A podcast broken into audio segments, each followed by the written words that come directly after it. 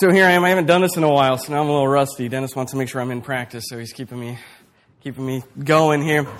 But I just want to start off with quick little personal thing here, just to thank Dennis for everything he's doing here in the church. I've been to a lot of churches. My parents frequently visit many churches in my group. I've just been to every kind of church you can imagine. And, Dennis, spending the time to go through just a book of the Bible, I mean, I know it's been 30 weeks and you're still in John. It's great, though, because it keeps him honest. He has to teach what the Bible is going on. A lot of pastors like to teach topics and subjects, which is okay, but I guess sometimes it gets easy just to kind of do your own thing, Preach what you're comfortable preaching, and then preach what benefits you in the church. So, the money thing comes up whenever they feel like it and stuff like that. So it's good to just kind of get the whole counsel of God. So I do appreciate it, even though maybe you're sitting here and you're like, all right, we're only in the second chapter of John. When are we going to finish? Probably this time next year, maybe, but it is good because you're getting everything. You're getting all of it. And it causes Dennis, and I'm realizing for myself, is that Dennis gives me the passage that I'm supposed to preach, and it's like, well, all right, now I have to actually study it rather than just think of a few points that I want to say. So thank you, Dennis, for keeping me honest and having to do this. 2 weeks ago, Dennis spoke about Jesus turning the water into wine, and that's kind of where Christ kind of came on the scene, where he's just like, all right, as Dennis said, it's like, here it is now. He's out and he's doing miracles, his first miracle. And now we're continuing on from there. And so we're going to open up to John 2, if you haven't already. John 2.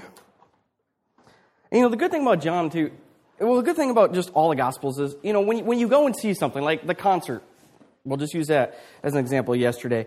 If you asked Dennis how it went and what he liked, or he asked my wife what she liked, or he asked me or anybody else that was there, we're going to give you a different perspective of everything. It's all what happened, but there's going to be one thing that really stood out to Dennis, one thing that stood out to me.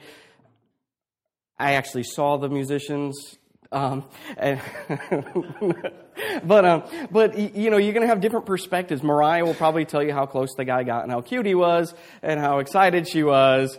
And all I felt like I wanted to beat him down. So it's always a different perspective. And so John here, he goes this thing where he doesn't get into all the details, but he just shows, just Christ and God and the magnificence of it. He's like, if you read Matthew, the account in Matthew, he's got more detail. John's just like, here's Jesus, he walks in, he does his thing, and that's what happens. So it's good to read all the Gospels, but it's cool that they're not all exactly the same. Does that make sense? Because if we all see something, we're all going to have a different account for it. Some people have a little twist. They add a little more, in Mariah's family, she's shaking her head no. Her maiden name is Brian. And whenever somebody in her side of the family tells a story, I call it the Brian twist. All right. There's always what happened and then how they saw it. All right. So what happened and how they saw it, And it just happens that way. They like to tell stories, kind of like fishermen. But John 2. Sorry, John 2. This isn't my normal Bible. I don't know where my New Living is, so this is my one-year Bible. So I had to find John 2 because it's all broken down by dates. Verse 13, it says this, "The Passover of the Jews was at hand, and Jesus went up to Jerusalem. In the temple he found those who were selling oxen and sheep and pigeons, and the money changers sitting there. And making a whip of cords, he drove them all out of the temple with the sheep and oxen, and he poured out the coins of the money changers and overturned their tables. And he told those who sold the pigeons, 'Take these things away. Do not make my Father's house a house of trade.' His disciples remembered that it was written, 'Zeal for your house will consume me.' So the Jews said to him, 'What sign do you show us for doing these things?' Jesus answered them, 'Destroy this temple, and in 3 days I will raise it up.' The Jews then said, 'It has taken 46 years to build this temple, and will you raise it up in 3 days?' But he was speaking about the temple of his body. When, therefore, he was raised from the dead, his disciples remembered that he said this, and they believed the scripture and the word that Jesus had spoken. Now, when he was in Jerusalem at the Passover feast, many believed in his name when he saw the signs that he was doing. But Jesus, on his part, did not entrust himself to them, because he knew all people and needed no one to bear witness about man, for he himself knew what was in man." So let's kind of break this down and kind of see what's going on. It was Passover. Jesus going in Jerusalem for Passover. And, it's most of what Passover is. We'll kind of go over it a little bit. But it kind of describes it starting in Exodus 11. all right? It's when the children of Israel were in Egypt, all right? Moses is telling Pharaoh, let my people go. And then all these plagues are happening, all right? Now, if I was Pharaoh, they would be gone on the first one, but that didn't happen. And so, like, he sends the frogs, the locusts, the lice. How many people would change their mind at lice, right? Dennis wouldn't have to worry about that. But you know, all these things turn in the water and the blood and all this crazy stuff. And then finally, God is like, all right, Moses, here it is. This is going to be the one that's going to get you out of the land of Egypt. You know, and so the Passover, he talks about it. He says, listen, I'm going to go through the town and whoever doesn't have the blood of a lamb on their doorposts, their firstborn will die. Sounds a little harsh, right? I mean, I'd be slaughtering lambs, you know, blood everywhere. And so he tells them how to do it. He tells them, you know, it needs to be an unblemished first year, you know, firstborn lamb. And you know, it's kind of like, wow, why would he do that? But you start seeing the foreshadowing of things to come, right? An innocent lamb coming, dying, bloodshed, sins forgiven, people saved. And so he's saying, this is how it's going to work. Do this. And he gives them this whole thing, Exodus 11, if you want to read it, of how it's done and how it's supposed to be done and everything else. And so the lambs were sacrificed. They put the blood on the post of the door. And the next day, the firstborn of the Egyptians were dead. And they're like, all right, now it's time for you to leave. You know, now you're messing with my family. Time for you to leave. They leave. Pharaoh chases after them. And so God tells them to keep the Passover. Every year they keep the Passover. And even now, you know, it's on our calendar, right? And the Passover is there to remember that salvation came through the shedding of blood. Reminding them that one day salvation would come through the shedding of blood. And so Passover is being kept. And at this time when Jesus goes, all the Jews, right, and no matter where they were in the known world at that time, would come to Jerusalem. So around that time, Jerusalem, the population would swell probably 4 to 5 times its population, people everywhere, everything going on. And you'd go in the temple and you would worship God. You would honor God and you would keep the Passover. And as Jesus went in there to go to the temple, he sees these money changers and he sees these people, these merchants selling animals and doing all this stuff. Because, you know, I'm trying to think about the whole thing of how it happened, but if you didn't live right in Jerusalem and you lived however far away, you know, you got to pack up the family. You know, it's not like you're packing them up in the minivan with your lamb and going, right? So you pack up the family, jump on your camels, kind of make your way over, and they get there. And so then they would purchase an animal for sacrifice. And what would happen is these merchants would be there, and they would sell the animal 10 times what it's worth. Now, I don't know how much a goat costs. Does anybody? How much a lamb costs? I have no idea, but let's say $20. I guess you can get a cheap one at the farmer's market, right? They would sell it, you know, for $200, right? And you're just like, all right, that's kind of ridiculous, you know. But the people, you know, you had to do it. You needed the lamb. You needed to honor God. And so they would pay the money to make the sacrifice, and people were just taken advantage of, right? But what happened is you're from a foreign land, you don't have the currency of Jerusalem there, so now you'd have to exchange that first, and they were saying it's about a 25% exchange rate. You know, so I mean, it became like just robbery in the temple, right? And kind of like today for us would be in the Church of God, right? And all this was going on, and Jesus was seeing it. And the interesting thing was, you know, as I'm studying and reading it, they didn't just, you know, obviously sacrifice for the Passover. They sacrificed for sin and everything else. And there's this whole thing of how you do it and what you do. And the interesting thing about it is that the high priest or the chief priest were allowed to deem any animal clean. They're allowed to say, okay, you could sacrifice that, you could do that. They were getting kickbacks from selling the animals, and this whole thing's going on, and it's becoming really, as you said, you turn it into a den of thieves, right? And they're stealing from the people. So it wasn't just the merchants, but the spiritual authority of the time were actually stealing and gaining from people just trying to worship God. You know, and you know, the temple at the time was a place to come and just reflect on God. Just to come and a safe place. And we try to make, you know, church that way. I know Dennis does, and when we were doing youth group, it was just always a time to say, you know what, we don't care who you are, we don't care where you've been. This is a safe place. Just come and encounter God and get to know God. And that's what, you know, the Jews wanted. They wanted to be able to come and remember what God has done for them and make things right and kind of be there. And yet, you know, they're being just taken advantage of. And so Jesus, seeing this, just got upset, and he overturns the tables. He makes a whip, and he's driving animals out, and he's overturning the tables, and money's flying everywhere, and which kind of gives us a different perspective of who Jesus was at the time, because we always think of Jesus as nice and sitting around drinking wine, and just kind of like just there and soft, floating around with his disciples and doing his thing. But he got angry about it. He was just like, he's driving people out and taking care of things, and it was probably like the Durham Fair, people everywhere and animals everywhere. Probably didn't smell very good, all right? And crazy stuff's going on. And you look at it and you're like, wow, Jesus did that. But the question is by what authority did he do that? And they asked him that. They're like, why are you doing this? Because as I'm reading this and studying this more, you see that the high priest had amazing authority. Actually, if anybody went beyond I have to make sure I get the word right here, but the court of the Gentiles, any non-Jew person that went beyond that, they could be put to death right there in the temple. In Rome, they gave them the authority to do that. And so, in all actuality, with Jesus kind of doing his whole tirade and everything else, in human standards, the high priest had the authority to do what they wanted to do. They could have taken control of the situation. But it just showed how much authority Jesus had at the time. And how much control God was in at the time, where nothing happened to him. He did what he did, and everybody's kind of stood back wondering what's going on. Animals are running for freedom, and money is everywhere. And nothing happened. And it's just amazing that Jesus can kind of do what he wants, because as in the story later on, he dies by the same people. But at that point, it wasn't his time yet. And God was in full and complete control, which is just awesome. They started,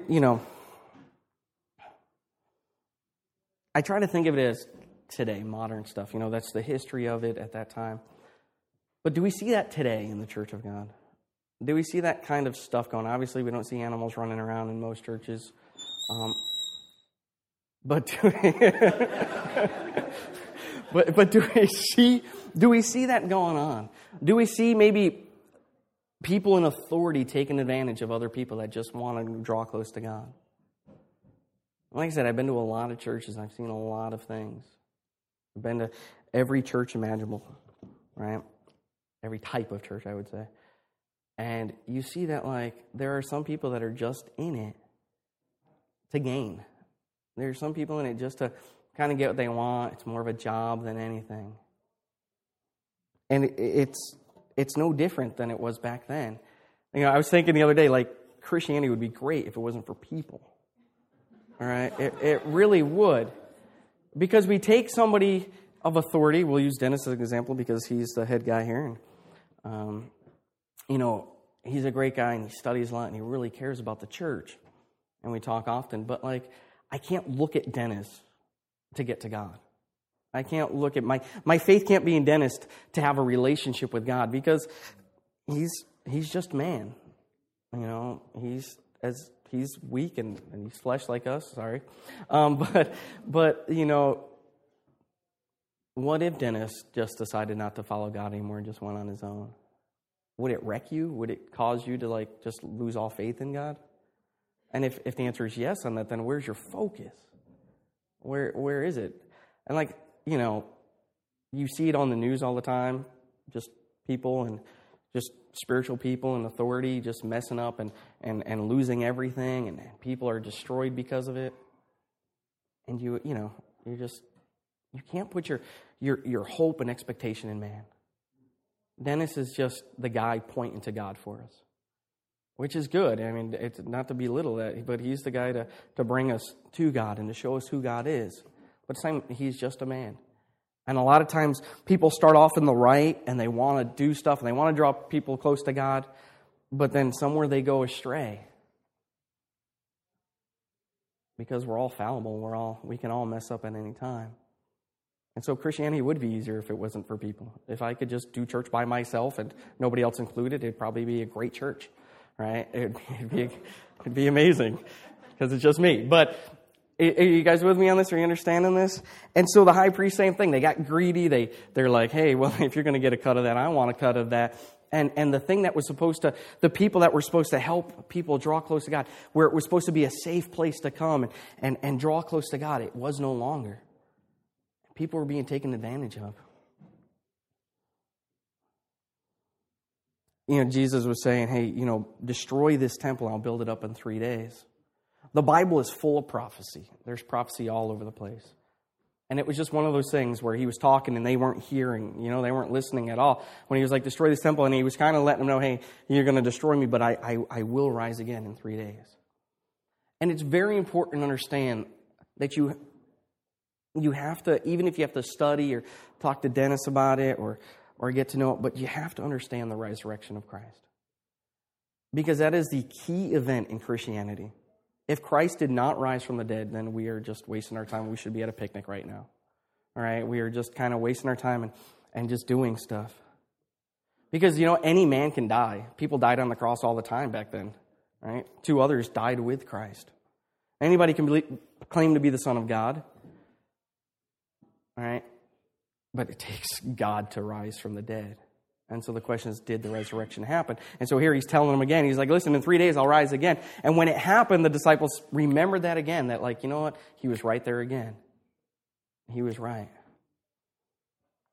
You guys with me on that? And so he remembered the scripture. And they remembered. Towards the end of that, and it's going to be actually a fairly quick one today, and you guys can go on a picnic. It's a very simple message. And I think if you can just get it, and I'm getting it too.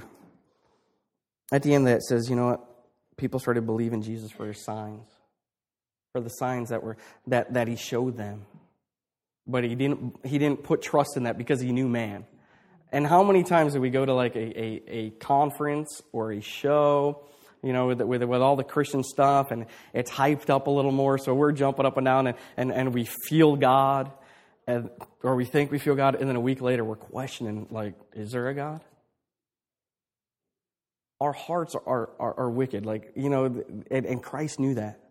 Christ knew that, like, our hearts, and you probably know that too, right? You're sitting there, and life's going good, and you see somebody, and all of a sudden you have this thought, and you're like, where did that come from?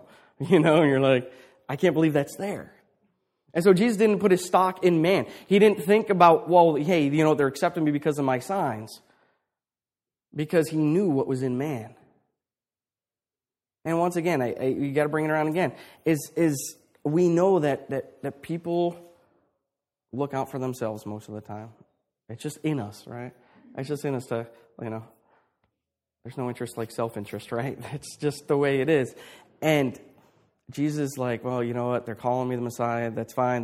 They're starting to believe me. But he also knew in a very short time, they're going to be the same people saying, crucify him. The people that loved him are now saying, crucify him. And they'll be saying that. I'm sorry, Waterboy, how you doing there? Oh, going all the way. Thank you. You're good at this. Have you done it before? I haven't.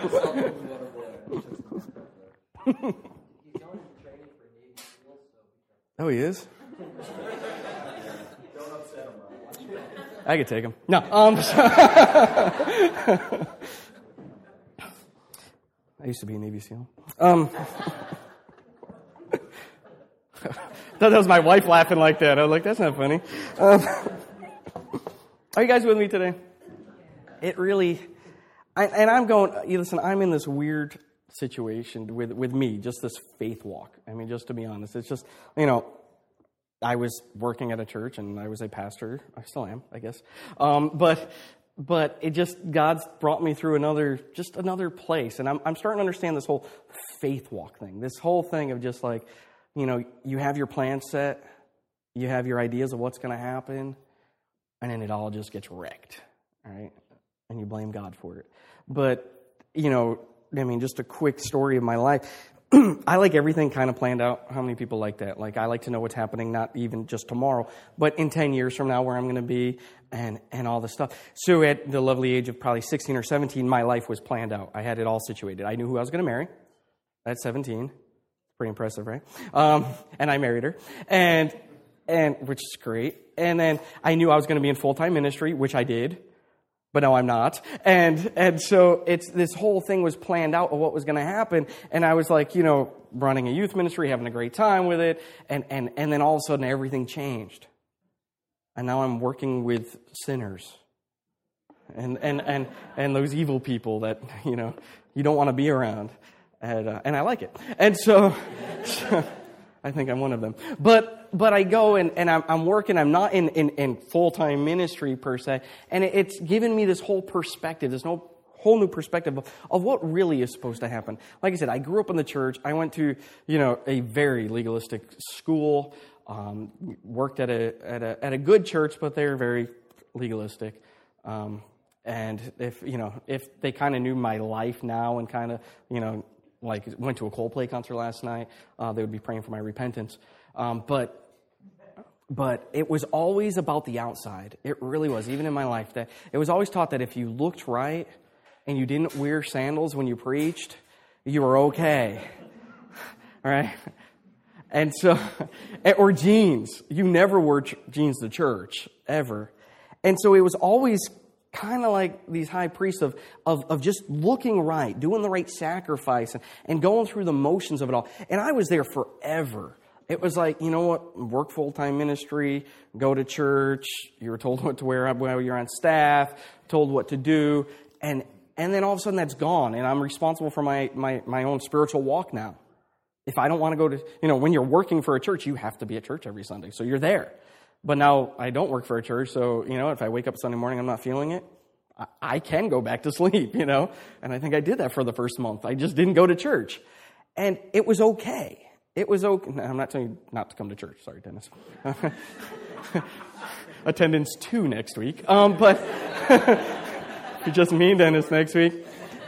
But I'm going through this whole thing, and Dennis has been just a great help, just sitting down and chatting with him and knowing that it's not exactly what you do, even though, like, when you're following God, you there are things that you do, and as you're walking closer to God and walking with him, there's just some things he pulls out of your life, and the whole sanctification process happens. But that comes because you want to, and you need, you know, and it just kind of comes, you know. And I was just in my mind thinking, you just do this. And I was very judgmental. I still am at times. And I was just like, this whole, am I making sense here? This whole thing. And so now Mariah and I are like, you know, all right, let's go find a church. And we went to a couple different churches. And we landed here. And it's like, you know, it's just real. It's just like, come as you are. And it's not flashy at all. Once again, I apologize. You know, they got the Grange signs up. And it's nice. But... But for me, it's okay just to sit in the back and worship and just kind of draw close to God. And it doesn't have to be the jumpy up and down stuff to kind of get you moving. It's like if you want to worship God, it's up to you to kind of come in and do that. And then Dennis brings the word. And then you go home. It's not your typical church. The announcements are all wrong. Okay. You guys say all the wrong things for announcements. Sorry, guys.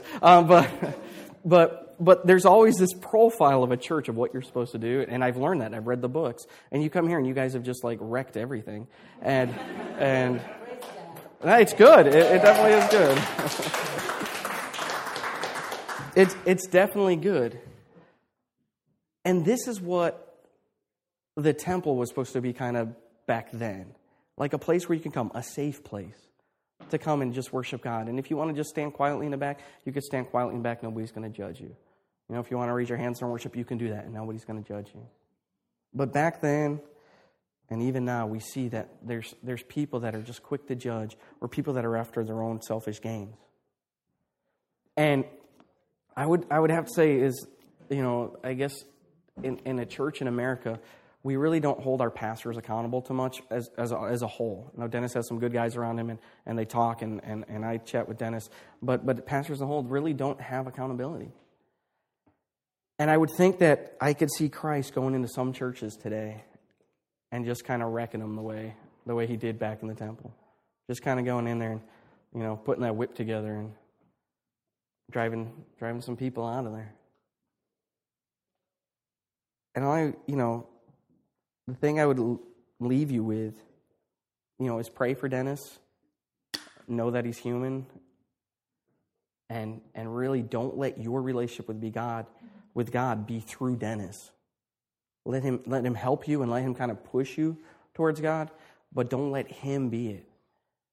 Because that's when people's focus is on man, that's where pride sets in with the religious leaders. And at some point they fall and things happen, and then people are just devastated. And so draw close to God on your own. Get to know him. Feel free to bring your friends here, because it's really just a, hey, come and worship God the way you worship God. And if you don't want to and you just want to sit in the back, go for it. I've been there. For a few weeks I was on the piano bench. You couldn't get any further back, probably the back step. And it was just kind of like checking things out and hanging out in the back, which is great. Don't ever lose that here. Don't ever lose that, And just love people that are different than you. But hopefully you got something out of it today. And don't go on your feelings when worshiping God. Feelings are good. I like those, You sing a Wrap Me in Your Arms and you're feeling all nice and warm and feeling like Jesus wrapping you. It's good. But when those aren't there, you can't fall on that. It's this that keeps you, amen, right? It's that builds your faith. So when you're not feeling like God's there or you're not feeling very churchy, you know the truth. And that's what's going to help you out. Let's pray. God, I do thank you for today. And Lord, as we draw close to you and as we're all on this personal journey, we thank you for those in our lives that have helped us, God. We thank you for those that have pushed us closer to you and revealed a little more of you to us. And Lord, I pray that our hope wouldn't be in man, but it would be in you, God. Lord, that we would look to you, draw close to you, God. And we wouldn't rely on our feelings, but we would know the truth, God. And in that truth, there's freedom. Lord, in that truth, there's amazing things that you want to reveal to us. And so, God, I pray for everybody here and myself, God. Lord, I pray that we would draw close to you. Lord, that this would continue to be a place of worship, a place that honors you, a safe place for anybody that comes in, God. Lord, that they would feel loved, God. And most of all, they would encounter your love. Lord, continue to have your hand on Dennis, God. Continue to draw him closer to you. Continue to give him your revelation, Father. Give him your words and your wisdom. Father, for his leadership, I pray that they would continue to just love Dennis and, Lord, be willing to just be honest and open with him. And Lord, I pray that you would use this ministry, God. Not to grow big, but just to spread your love to people. People that may never walk in this door. Lord, we love you and we thank you. In Jesus' name, amen.